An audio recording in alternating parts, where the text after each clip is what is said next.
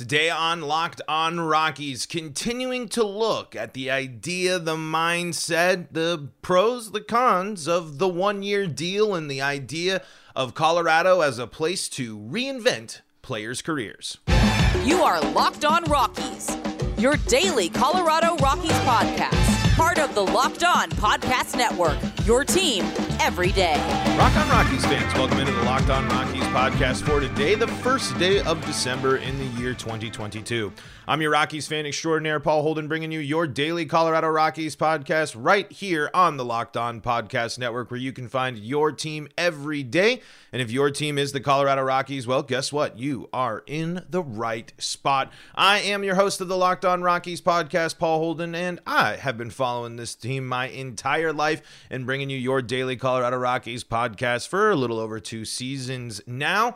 Today on the Locked On Rockies podcast, we're going to talk about the one year deal again, we've talked about this before, but there's a really big player with a one year deal that I think the conversation needs to continue to happen about. And we take a look at some of the one year to short term deals, maybe the one year deals that turned into short term deals for the Colorado Rockies, because there's been a lot of recent history with that type of mindset. So the Rockies definitely aren't a stranger to doing this. So we're going to talk about it a little bit more. Uh, and but before we do that, we are the Locked On Rockies podcast, free and streaming on your favorite streaming service, and appreciate you making us your first listen of the day. You can find us, like we said, on your favorite streaming service or on YouTube, the Locked On Rockies YouTube channel. Your subscription there is a massive, massive help to us here at the show, and you can join in on the live chat. You can ask your questions live. You can know when we go live and record the podcasts and uh, be part of the show. Ask your questions and uh, help more Rockies fans get in the know about Colorado Rockies baseball. So let's talk about the one year deal. And Nicholas is here. Nicholas Delvo is here, uh, here hanging out. Always one of them. Eric Harper popping in the live chat. So you can be just like them. Folks, we've been talking a lot about the one year deal f- prospect from Cody Bellinger. And I don't want to sit and harp on the fact of Cody Bellinger one year deal. I kind of want to more take a dive into why the one year deal is a really good tool, especially for the teams like the Rockies. Think about last year in particular. Not only do the Rockies fill time until Ezequiel Tovar is major league ready, and the Rockies deemed him major league ready and ready to play in the big leagues by the end of that season, they were able to fill it and give someone a really good shot. Jose Iglesias was arguably one of the best moves the Rockies made last year, if not the best move the Rockies made last year in terms of free agent acquisitions. He was one of the best players on the Rockies last year. He has a long history of uh, success and uh, um, across teams. And the one thing I really hope the Rockies can learn from Jose Iglesias is his ability to hit on the road. He is the type of player and the exact type of of of project that is perfect for the Rockies to take on. It's no longer, it was a, a total win win for both sides. The Rockies got good shortstop play and uh, they got a player that was able to contribute and be an effective piece for their club for a year, giving them more time to figure out what to do with these uh, prospect pieces that they have. And Jose Iglesias gets to go into free agency, yes, with the thing of Colorado, the rare instance where he gets to say, listen, I was a better hitter outside of Coors Field than I was at Coors Field. So you can't really hold that against me. And it was only one year. And he went, goes off to have a very, very solid season. He improves on his batting average uh, from 2021. He finishes the year at a 292 average, 328 OBP, a slugging of 380, an OPS of 708. I mean, that's a very solid line, especially when you look at him 47 RBIs, three home runs with 30 doubles uh, this year for Iglesias. He was a huge threat for the Rockies. He was at, he played in 118 games. He got 128 hits. He was averaging more than a hit a game. Jose Iglesias, I mean, I don't think uh, it, it's going to be something that uh, he's going to look back at his time in Colorado and, and not be happy about because this is something that he gets to sit there and say it panned out. It worked out. This was actually a benefit for him, especially when he was facing kind of some questions. His defense is still suspect, and unfortunately, he didn't have the same batting average that he did in the pandemic shortened season. But this is the highest batting average he's had in a season since 2019, uh, and higher than his batting averages in 2018, 17, and 16. I mean, uh, they're for for Detroit. So. Jose Iglesias is, is, is a prime example of what you can what you can uh, get for a nice deal on a solid veteran player. What what you're not risking when you go out and you offer a veteran player that's been here for a while, that's been in the league for a long time, you're you, you know what you're going to get. You have an understanding and you're going after people that have made it. The thing about trusting prospects, the thing about going and and taking a lottery ticket or or hoping for something for prospects is the development cycle, how they handle the big leagues guess what? The Rockies didn't have to worry about Jose Iglesias being an MLB ready player last year. He was. He was a fully capable player. Yes, might have been on the downside, especially on the defensive side of his game, but he was someone that knows the game. He knows what it takes to be a major league ball player, and you immediately f- fix an, an, an issue if you continue to look and piece and go with your prospects, and if they don't pan out, and you're not kind of going with these with with at least veteran options on your bench as a utility player or the starter and making the in front of the prospects. So the prospects really are only coming in on the on the every fifth day filling in for injury so to speak.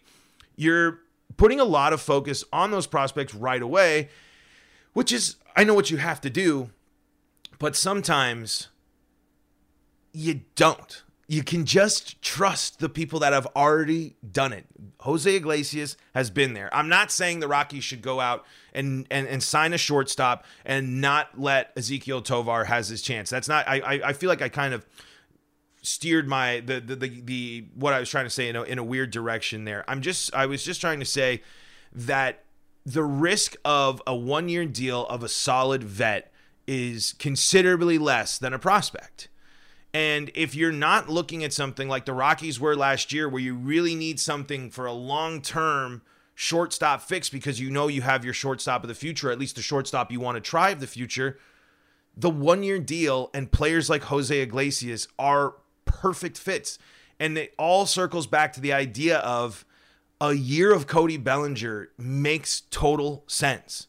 There were risks, there's risks involved, sure. There's issues involved, sure. But you can say that about a lot of these short term and one year deals but uh, that the Rockies have made. But I think the Rockies can safely say, at least in the most recent, uh, in, in pretty recent years, they have been pretty darn good at these short term deals and getting success out of these players or the one year deal. And uh, let's take a look at some of the players that the Rockies have uh, either signed to just one year deals and moved on, or ju- or the ones that turned on to multi year deals. Because to be totally honest, when the, the Rockies have a habit of bringing people in, getting success out of them, and offering them multi year contracts. That's the that's the issue and we're going to talk about some of the the missteps about the uh, about this the philosophy of the one year deal and bringing people in on one year deals because it's not all a good idea. It's not without its issues. But before we do that, got to tell you about our friends at Bet Online. Bet Online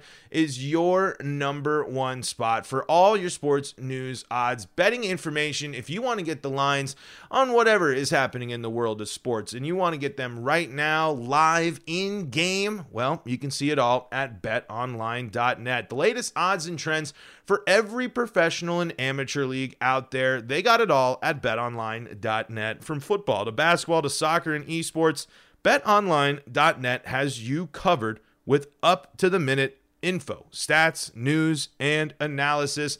They got the podcast there if you need to learn more about your bets as well. They are the fastest and easiest way to get your betting fixed. That's betonline.net. Head to the website today or use your mobile device to learn more about Bet Online. betonline.net, where the game starts. We're taking a look at some of the one year deals, and really a lot of these one year deals turning into multi year deals. And we can kind of look at it too from the lens of uh, last year's, well, who the Rockies have brought back uh, after going after and getting a, a, a, short look at who the Rockies most likely won't bring back, and uh, that's that's part of it. You know, I mean, we can sit here and look. The Rockies are not going to bring back Alex Colome. If they do, I will be shocked. And, you know, there were moments where Colome was good. But for the most part, at the end of the year, you could kind of tell that Colome was not fitting in with the team and the philosophy of the Rockies. And probably is going to be someone that's going to struggle with the pitch clock, which is on the way. And so the one year deal frees that up and you can go in and the Rockies have already replaced and moved and done stuff. Chad Kuhl, the same thing. Really interesting promise. I mean, for a bit there, the Rockies are sitting looking there. And I mean, if Chad Kuhl didn't had a strong second half, we'd see the same rotation. The Rockies would have easily uh, brought back both of them. But we see the Rockies bringing back one person they did bring in at the middle of the year. Jose Urena is getting a full year uh, deal for the Rockies now after coming in midway through the season. And we'll see what that means for the Rockies. I think he kind of we have to still see that full season, what that means for for for Jose. But let's take a look at the success stories or some players that signed deals with the Rockies, uh, whether it be one year or short term deals, and panned out pretty well for the Rockies. And uh, let's start with Michael Cuddyer because I think he's an interesting case of. Mm, maybe it's a, a, a, bad thing to go to Coors Field, a little bit of a regression, but it completely flips around. Uh, Michael Cuddyer leaves the Twins after being an All Star in 2011 and signs with the Rockies. And uh, his batting average, his OBP, his slugging, uh, uh and his uh, batting average and just OBP, sorry, his slugging and OPS increased in Coors, but his batting average and OBP decreased his first year in Colorado.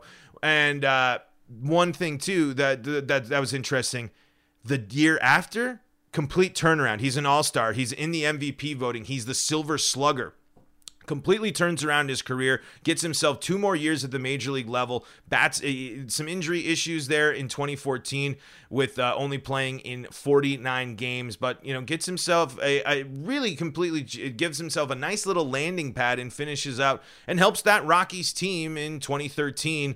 Uh, not not much. I know there wasn't much uh, excitement there, but 2013 uh, was at least something that you look at, in the Rockies could was an example of someone of Cuddyer coming in and a career, getting a nice little jolt of energy, and was able to do it after his first year too. So he was able to adjust. And yeah, we we talked about the health uh, issues there not really helping him out, but Michael Cuddyer, a prime example of someone who comes to the Rockies and he sees a, a nice boost in his career. He adds his uh, second All Star game appearance with the Rockies. He was uh, an All Star in 2013, like I said, in the MVP voting, uh, not very high, but uh, technically in the MVP voting, and winning the Silver Slugger for the first time in his career as well. And if you have a Silver Slugger on your team, that's going to help you out. Another player uh, that that's a, a similar story. Justin Morneau comes over to the Rockies, and in his first year, he sets a career high in batting average. Uh, actually, it's not true. He had a 345 batting average. Uh, but that was only an 81 game, so just kind of on there, uh, there in, or am I looking at OBP? Yeah, I was looking at it. I always get so confused.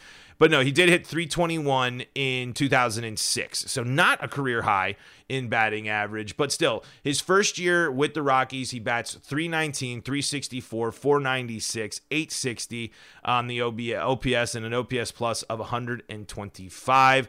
He is increased all of his stat. He increased all of his hitting stats across the board. He hadn't hit over 300 uh, since 2010. So when uh, Morneau came to the Rockies, he was able to increase that that batting average and get that back to where he was kind of sitting for a little bit there in, from 06 into oh uh, you know around 09 i mean those high 200 batting averages 300 batting averages doesn't get uh, back up to those 100 RBI totals. That's the one thing that didn't work out. But Justin Morneau is a serviceable person to play first base for the Rockies.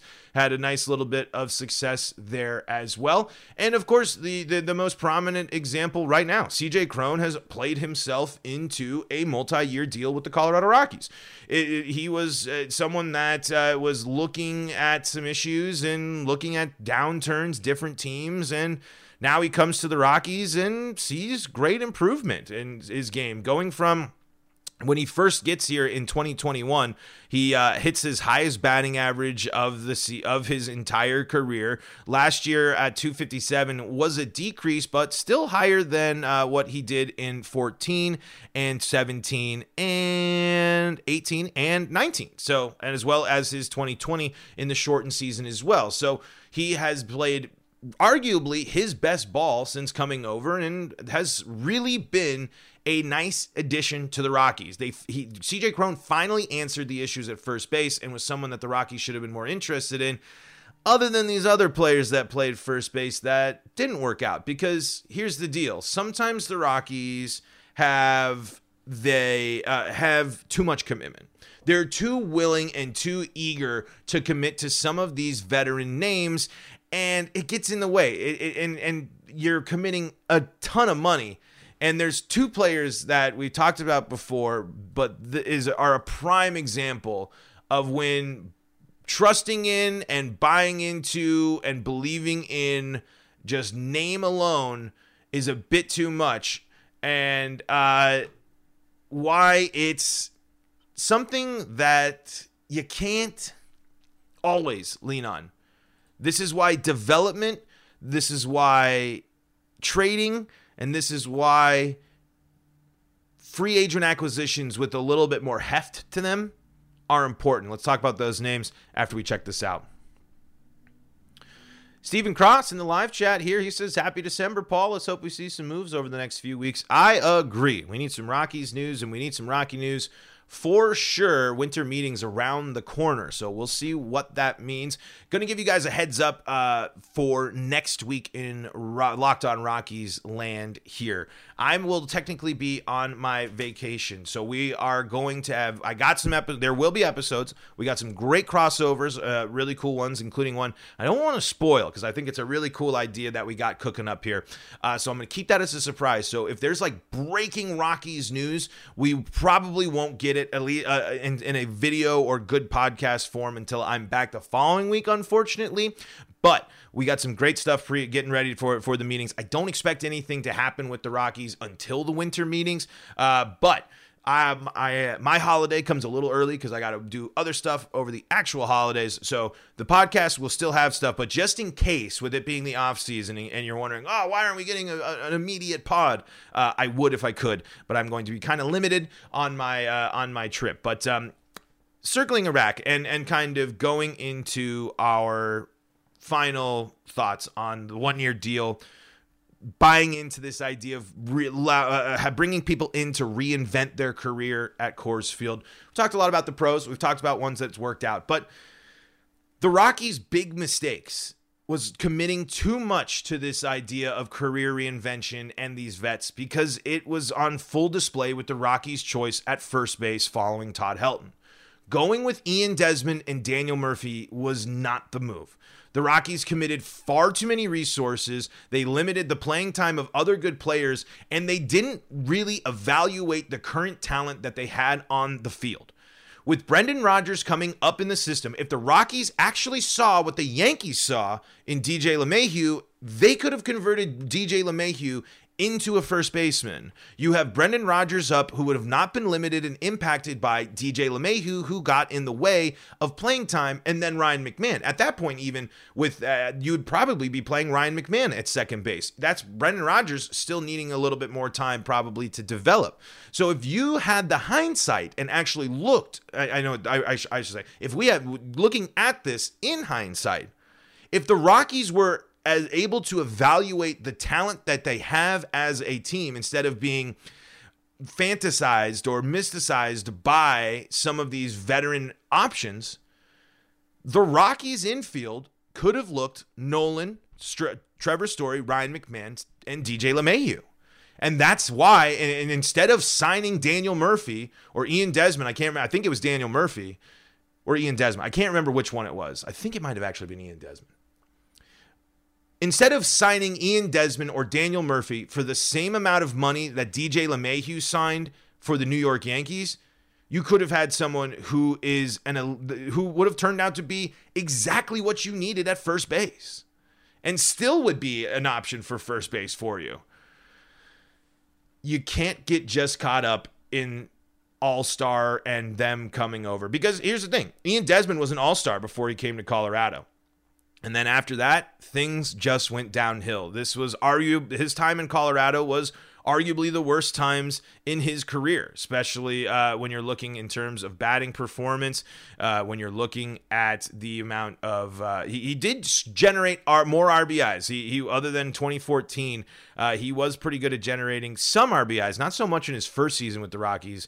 Uh, but by the time the end of it, Ian Desmond just didn't pan out and didn't give you the type of production that you could have gotten from someone like uh, DJ LeMahieu. And then when you look at Daniel Murphy, when Daniel Murphy comes over, he doesn't improve. In fact, he also takes step backs across the board on offense and wasn't good as a defensive player. And really didn't even bring anything. I forgot that Daniel Murphy also played with the Rockies in the, the pandemic shortened season of 2020.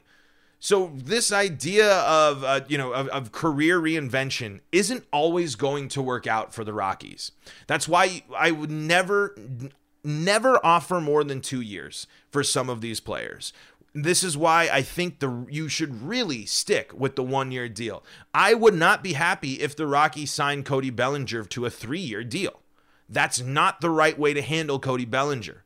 You sign him to the one year deal. He proves it. You guys either come together and you like it, or with the Rocky situation, it's different. Or he gets to go and he goes to move on. Or you could go and the, and and trade at the deadline. That's the other beauty. You can trade these really good pieces, these one year deals away and get some prospects back. That's what the Rockies need to be more willing to do with these one year deals and these guys that are coming in to reinvent their careers. The Rockies have to be willing to turn them at the deadline because if they aren't competitive, if the Rockies continue to look at themselves or continue to look at situations where they are way out of the hunt, turning these simple, these one year deals these veteran players that are performing and getting prospects that's the type of stuff that you can do. There, there's just so the rockies are smart to be to think this way and have already been going after players that want to reinvent their career but they they can continue to use it. And i think it's a strategy the rockies could be even better at